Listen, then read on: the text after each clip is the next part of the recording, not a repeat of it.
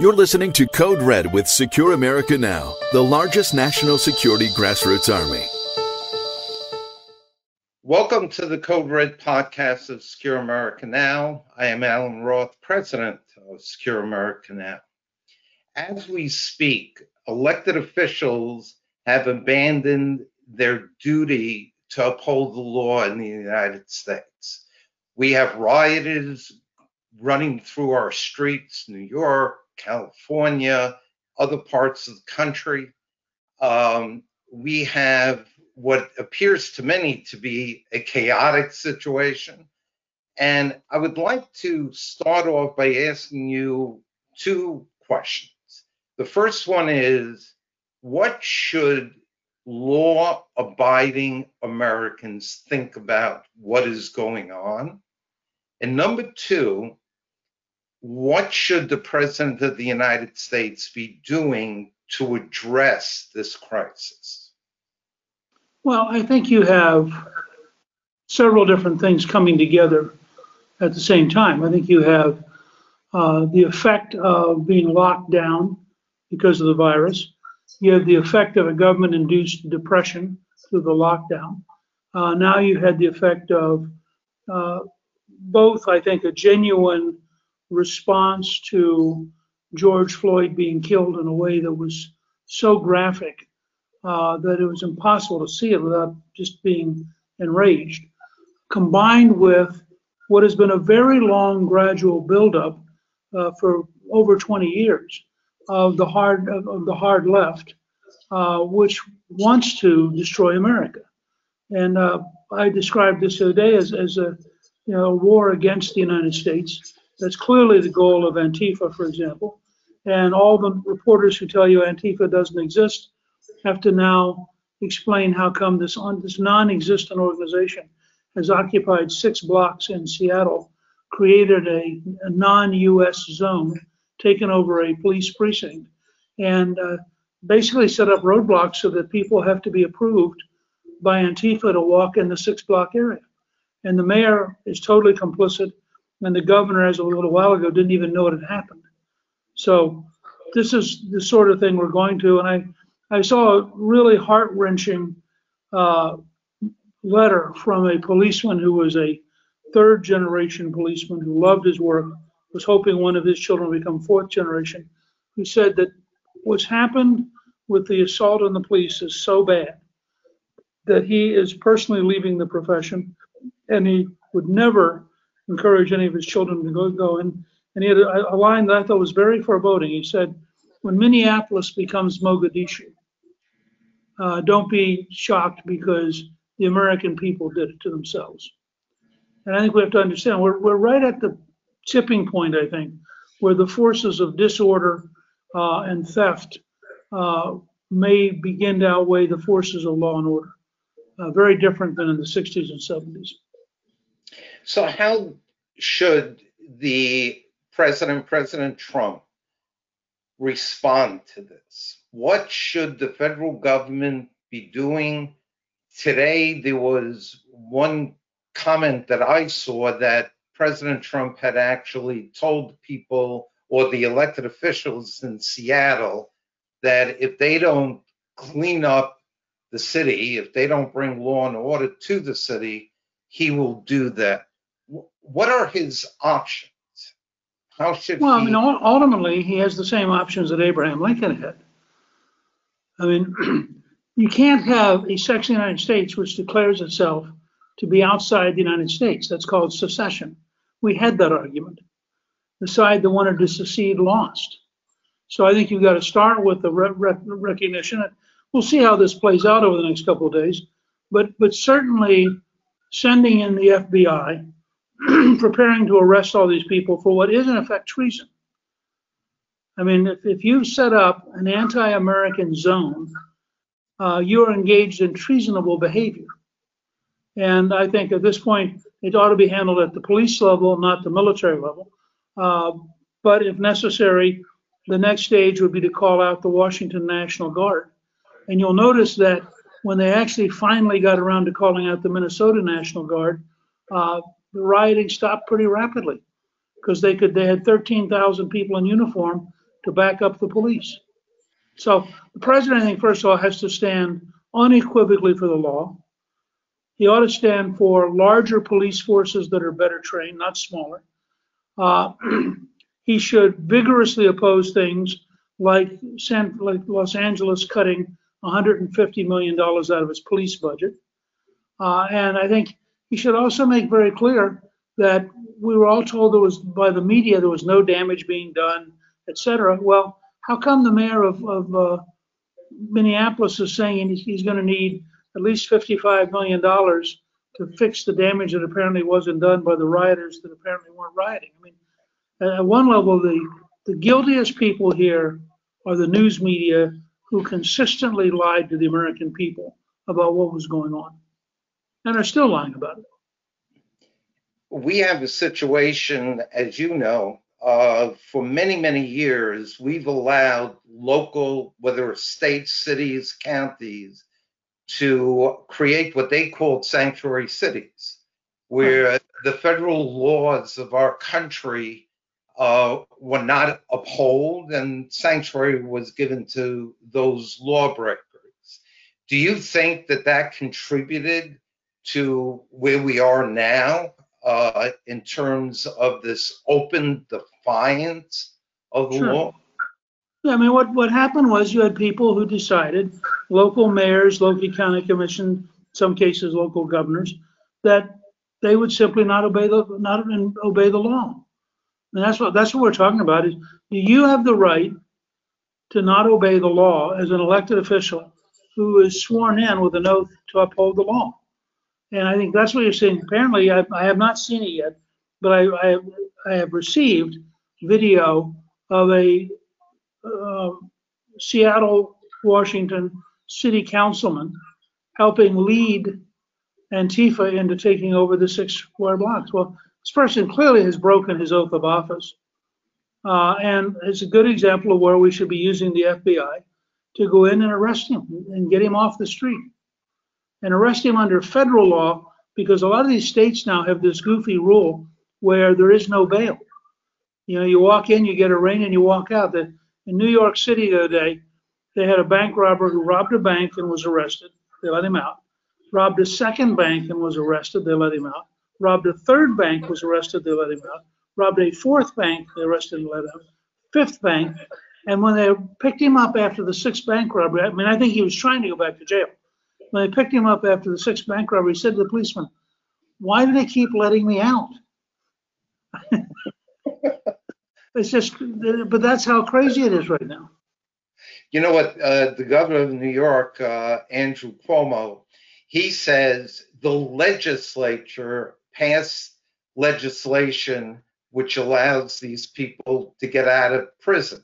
He never mentions that he signed that le- that I was gonna leg- say, he, could have vetoed it at any time, but, but, but Cuomo has been so misleading on so many different fronts that it's sort of amazing. I mean, if you look at his whole record with nursing homes and COVID, where thousands of grandparents died because of Governor Cuomo's uh, terrible policies.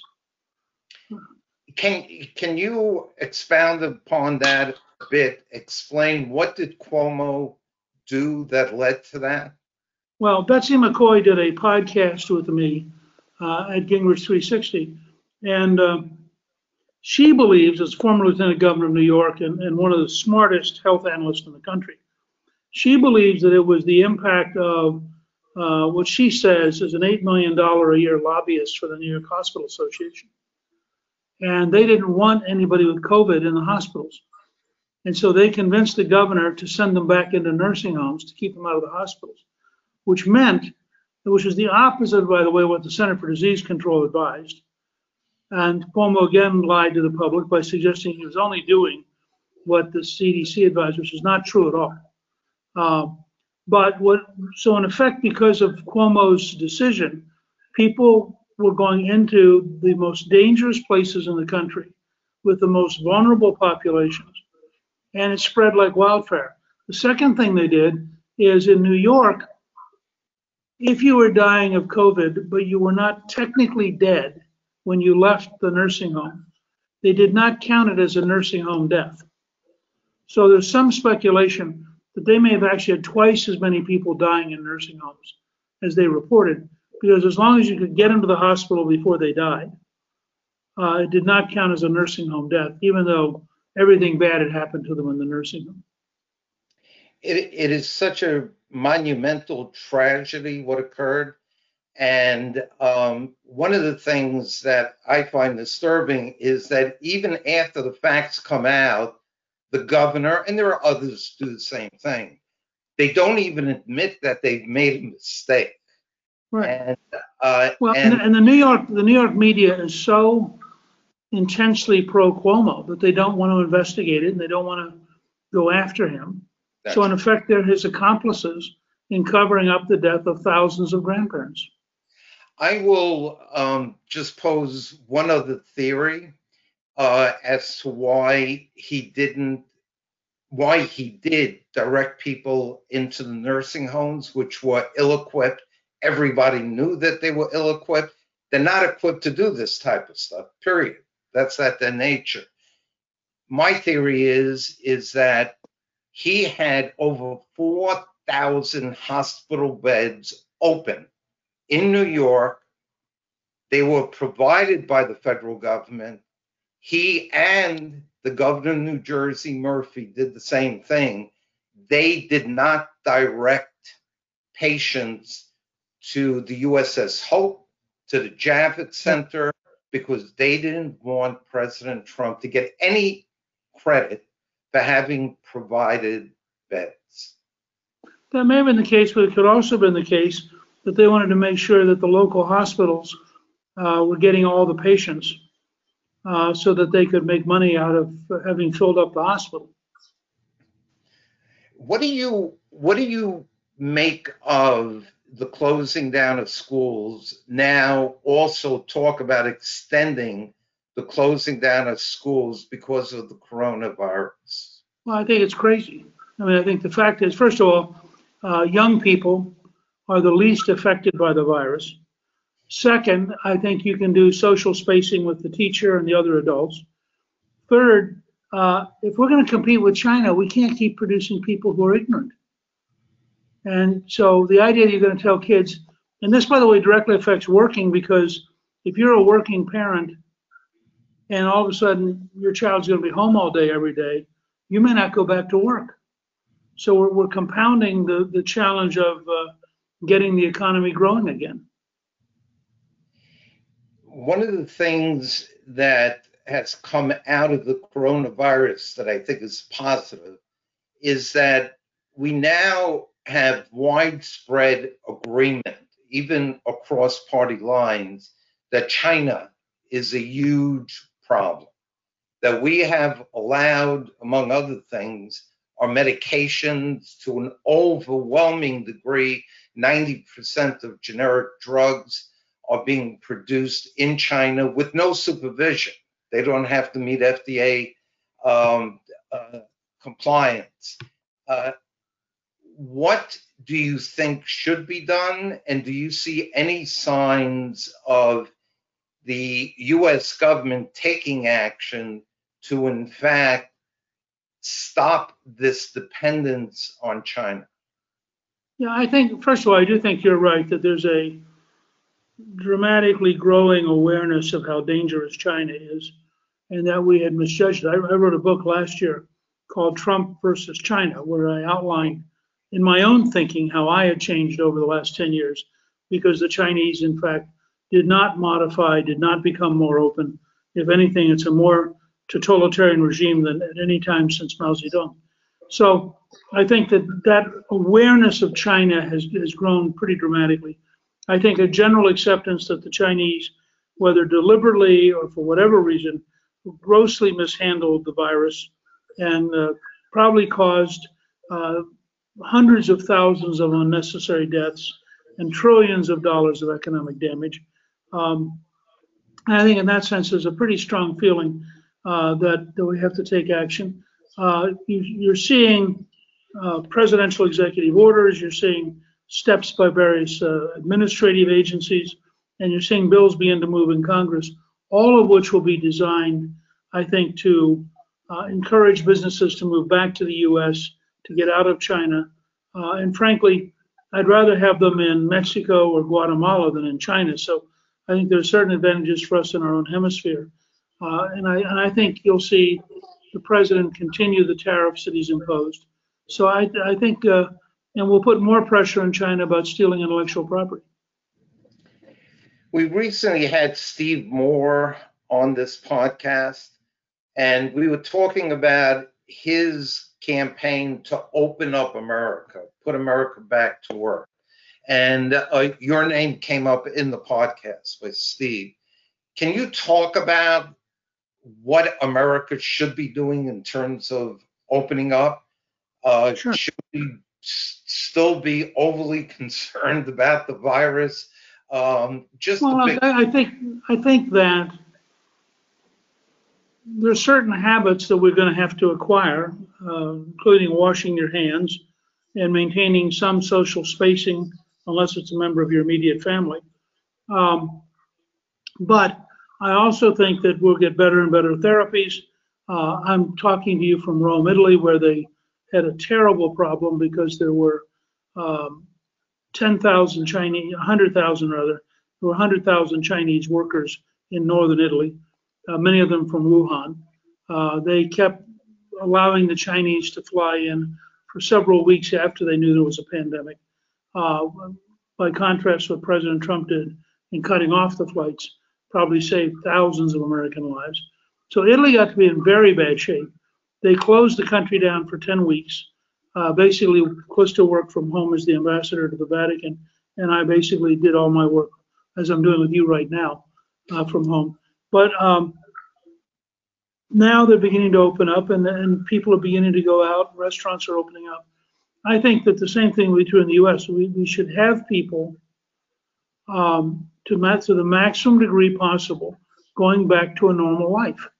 And I think that as long as they're prudent and they take care, uh, overwhelmingly now, uh, in Italy, for example, 83 or 85 percent of the people who get the virus uh, are now uh, being cured at home. They're not going to the hospital. So I, I think I think if you're over 65 or 70, you have to be very very careful. If you have a some kind of comorbidity, some condition, uh, a heart condition or a respiratory condition, you have to be very very careful. But other than those two groups, most people I think should regard this as at worst a serious flu, and and not. And I think they're finding that in fact the mortality rate among people under 60 years of age uh, is dramatically less than they thought it would be.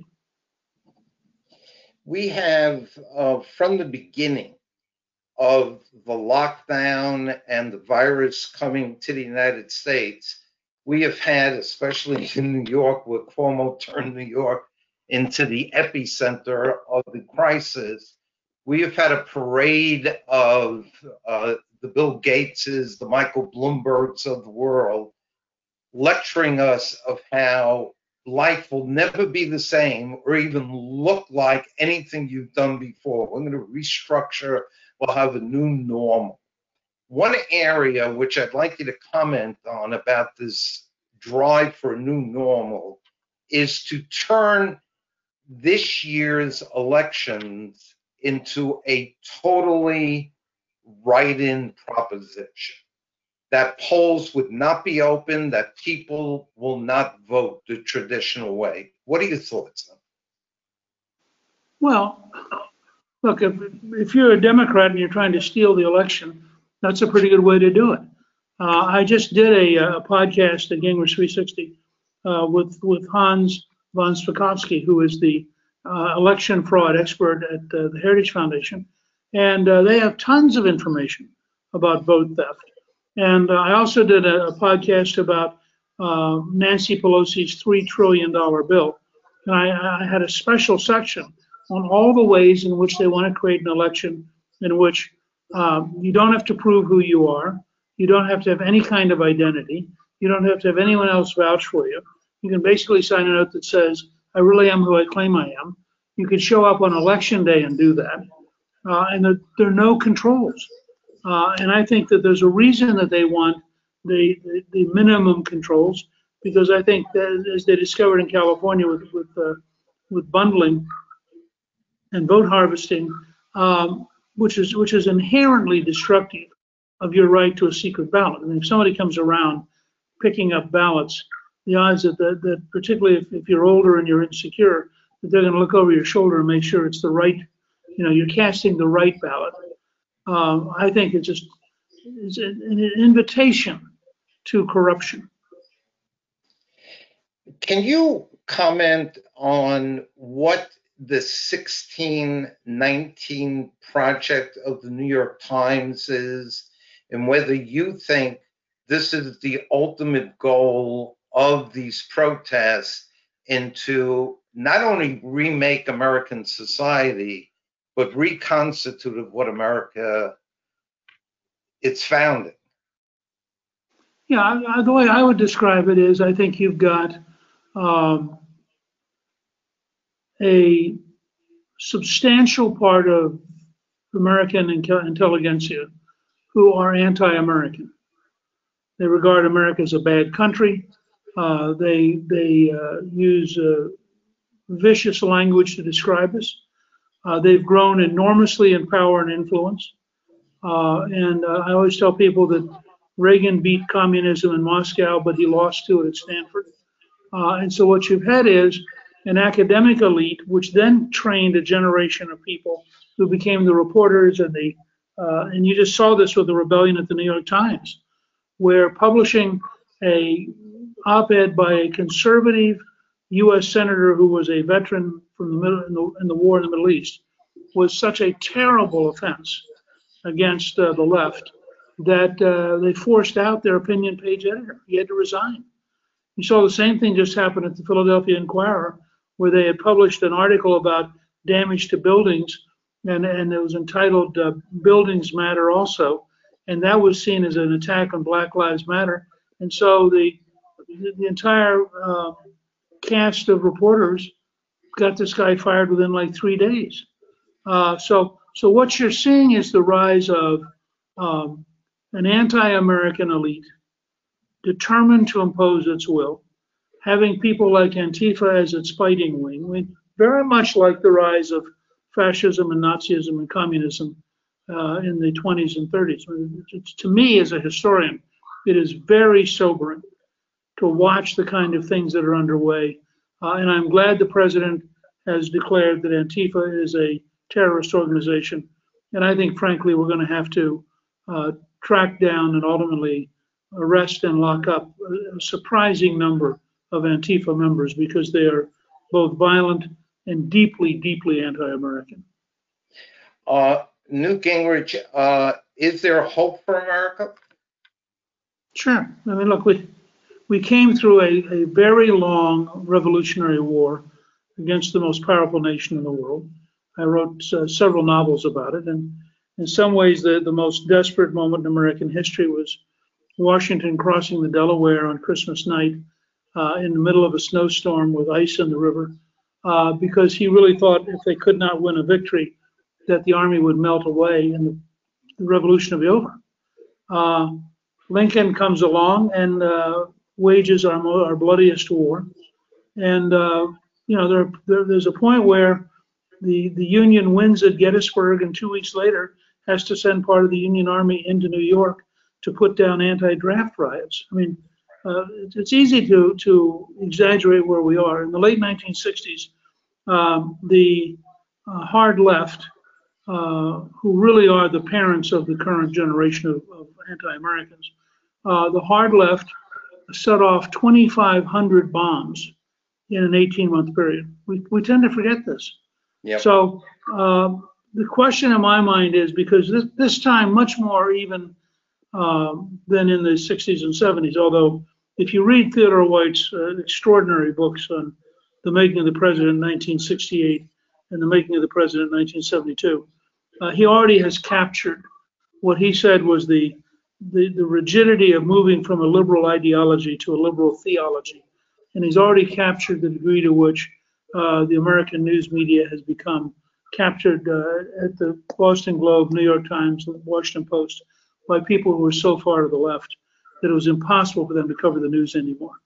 Uh, so you're really watching a, a long game that, uh, that has been building momentum and where we're going to have to really think through. I, I actually went back today and uh, reread um, section of Reagan's farewell address where he talks about that the one of the great uncom- uncompleted jobs was to codify American history so people really learned about the country, and that he worried very much about the, the degree of anti-American falsehood that was being built into our schools. Well, unfortunately, we didn't win that fight, and we're now paying the price for it. I'd like to uh, bring this podcast to a close with you commenting on a slightly different uh, topic, which is scientists have been caught being wrong with their predictions in terms of the coronavirus. Uh, this whole pandemic has not played out, thank God, to the degree that they said that it would play out. Do you think that uh, the belief in science has taken a big hit here? Um, these experts who seem to completely change their point of view as to what you should or shouldn't do. Go ahead. Sorry. I, I think with the average American, there's more skepticism than there used to be. Uh, it's very clear that the projections were wrong.